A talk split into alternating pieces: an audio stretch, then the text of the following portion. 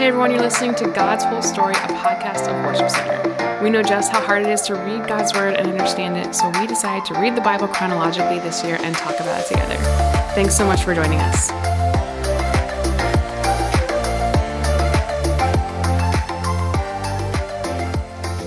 Hey guys, welcome to God's Whole Story. My name is Ryan. I'm here today with Chelsea, and today we are reading pretty much exclusively in Ezra. Is that right? Uh, and First Chronicles. A little bit of First Chronicles. Yep. Um, but basically, what we're getting is a, an account of the people who are returning to Jerusalem. So it actually seems to me like not that long ago they were getting drug out of Jerusalem. Oh yeah, when you read the Bible in a year. now they're going back. Short period of time. Felt very long to them. I Exactly. think. Yeah. So like 70 years. really. Uh, what stuck out to you, Chelsea? um uh, Zerubbabel. I like You that love guy. that guy, don't I you? I do. Well, he's a descendant or he's an ancestor of Jesus. Um, but he's part of Jesus' royal line, I think, and priestly line. I think that's. Oh, I fancy. I think that's what don't quote me on that.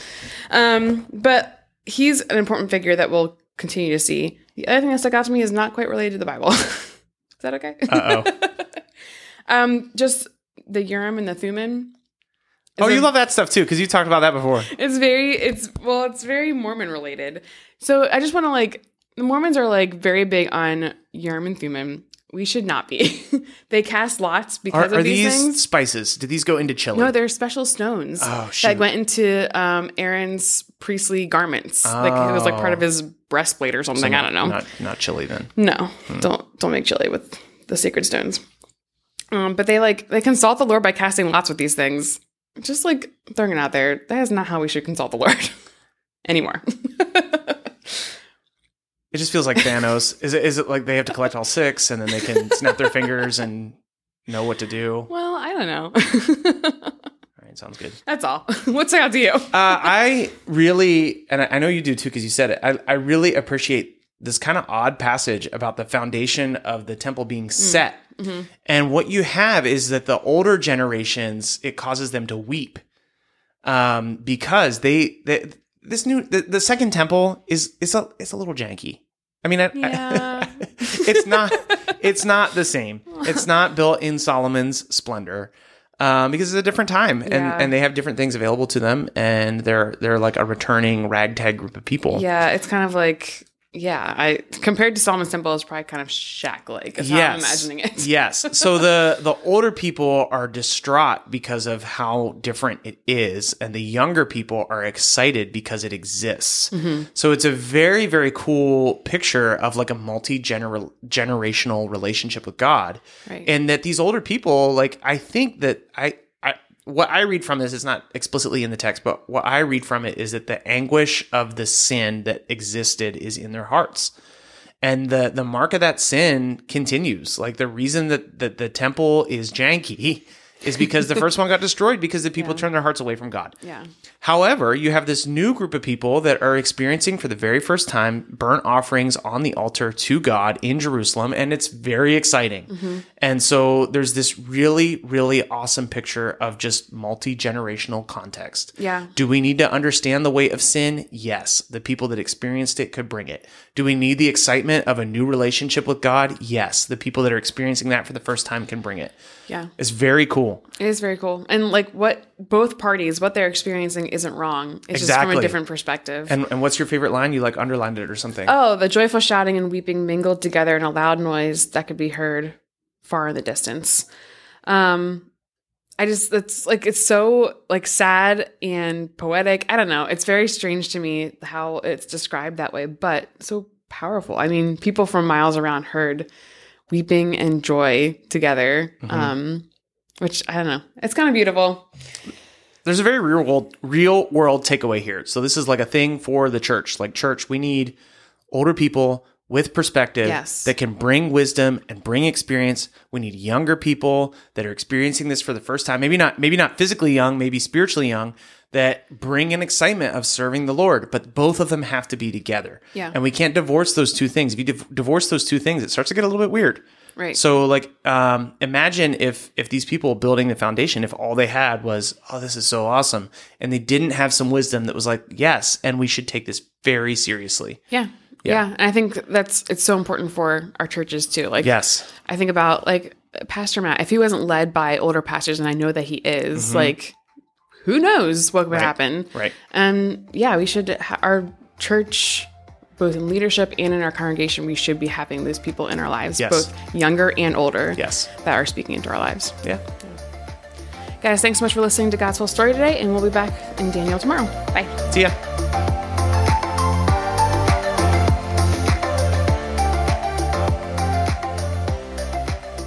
Ezra 2, starting in verse 1.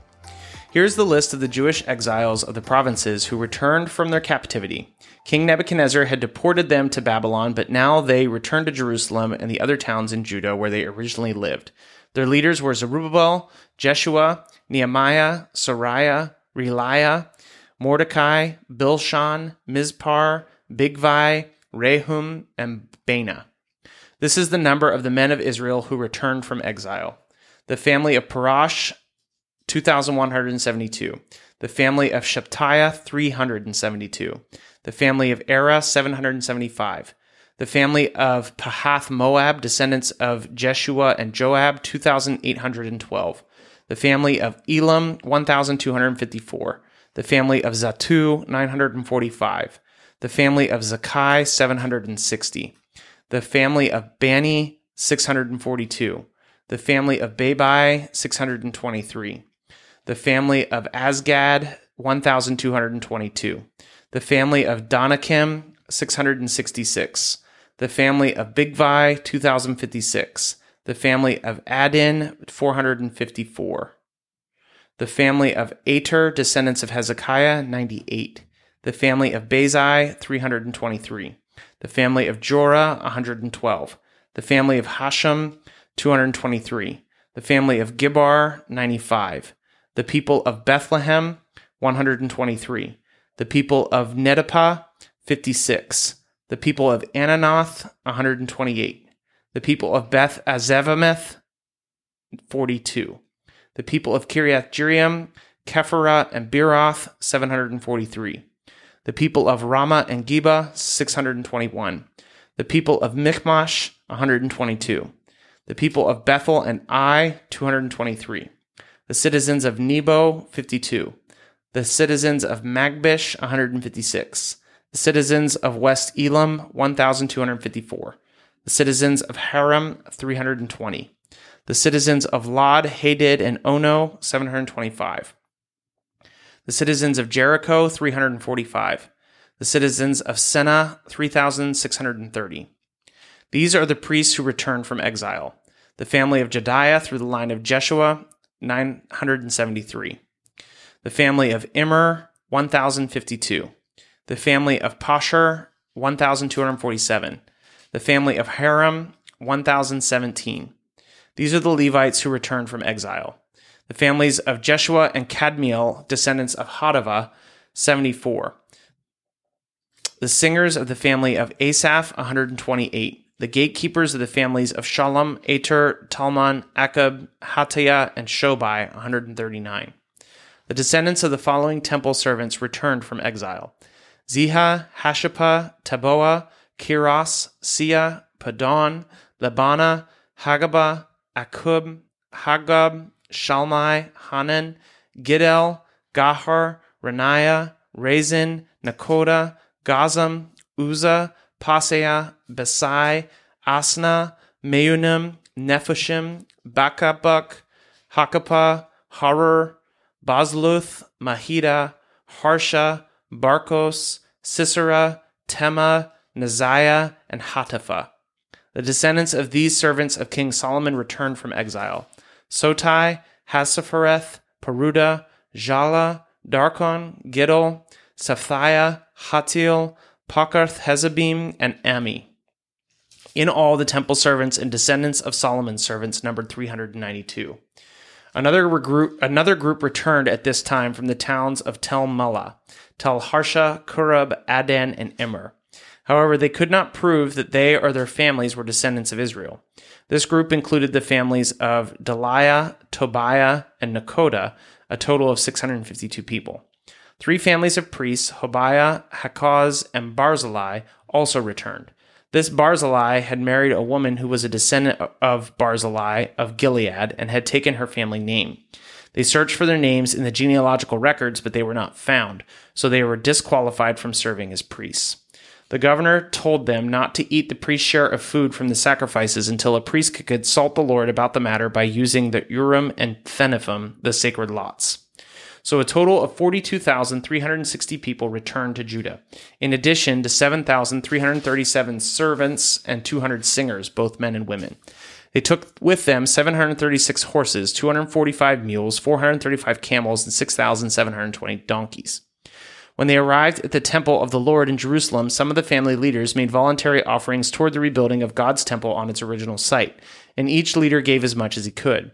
The total of their gifts came to 61,000 gold coins, 6,250 pounds of silver, and 100 robes for the priests.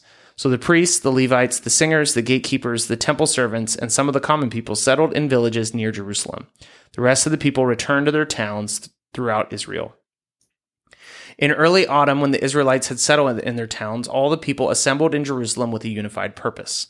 Then Jeshua, son of Jehozadak, joined his fellow priests and Zerubbabel, son of Shealtiel, with his family in rebuilding the altar of the God of Israel. They wanted to sacrifice burnt offerings on it as instructed in the law of Moses, the man of God. Even though the people were afraid of the local residents, they rebuilt the altar at its old site. Then they began to sacrifice burnt offerings on the altar to the Lord each morning and evening. They celebrated the festival of shelters as prescribed in the law, sacrificing the number of burnt offerings specified for each day of the festival. They also offered the regular burnt offerings and the offerings required for the new moon celebrations and annual festivals as prescribed by the Lord. The people also gave voluntary offerings to the Lord. Fifteen days before the festival of shelters began, the priests had begun to sacrifice burnt offerings to the Lord. This was even before they had started to lay the foundation of the Lord's temple. Then the people hired masons and carpenters and bought cedar logs from the people of Tyre and Sidon, paying them with food, wine, and olive oil. The logs were brought down from Lebanon mountains and floated along the coast of the Mediterranean Sea to Joppa, for King Cyrus had given permission for this. The construction of the temple of God began in mid spring during the second year after they arrived in Jerusalem. The workforce was made up of everyone who had returned from exile, including Zerubbabel, son of Shealtiel, uh, Jeshua, son of Jehozadak, and his fellow priests and all the Levites. The Levites, who were 20 years old or older, were put in charge of rebuilding the Lord's temple. The workers at the temple of God were supervised by Jeshua with his sons and relatives, and Kadmiel and his sons, all descendants of Hodaviah.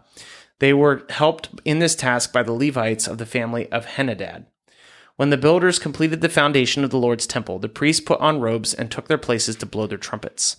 And the Levites, descendants of Asaph, clanged their cymbals together to praise the Lord just as King David had prescribed. With praise and thanks they sang this song to the Lord. He is so good. His faithful love for Israel endures forever. Then all the people gave a great shout, praising the Lord because the foundation of the Lord's temple had been laid. But many of the older priests, Levites, and other leaders who had seen the first temple wept aloud when they saw the new temple's foundation. The others, however, were shouting for joy. The joyful shouting and weeping mingled together in a loud noise that could be heard far in the distance. The enemies of Judah and Benjamin heard that the exiles were rebuilding a temple to the Lord, the God of Israel. So they approached Zerubbabel and the other leaders and said, Let us build with you, for we worship your God just as you do.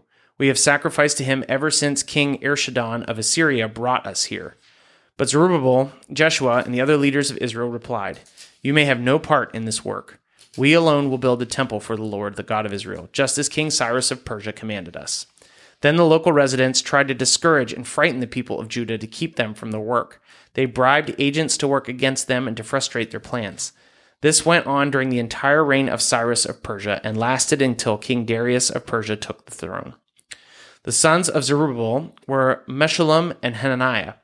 Their sister was Shelomith. The, his five other sons were Hashubah, Ohel, Berechiah, Hasadiah, and Jushab-hesed.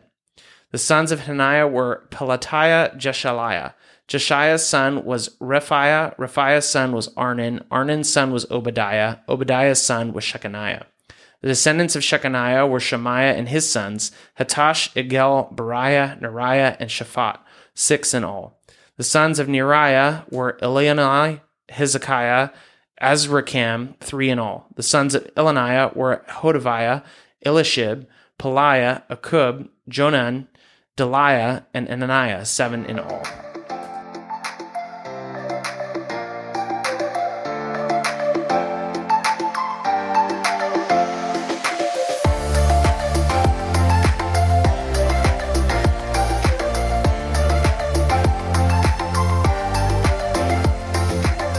Hey guys, this is Ryan, and I hope you are getting a lot out of God's whole story. Uh, it means a lot to us, even as we are reading through God's Word every single day in the order that it happened.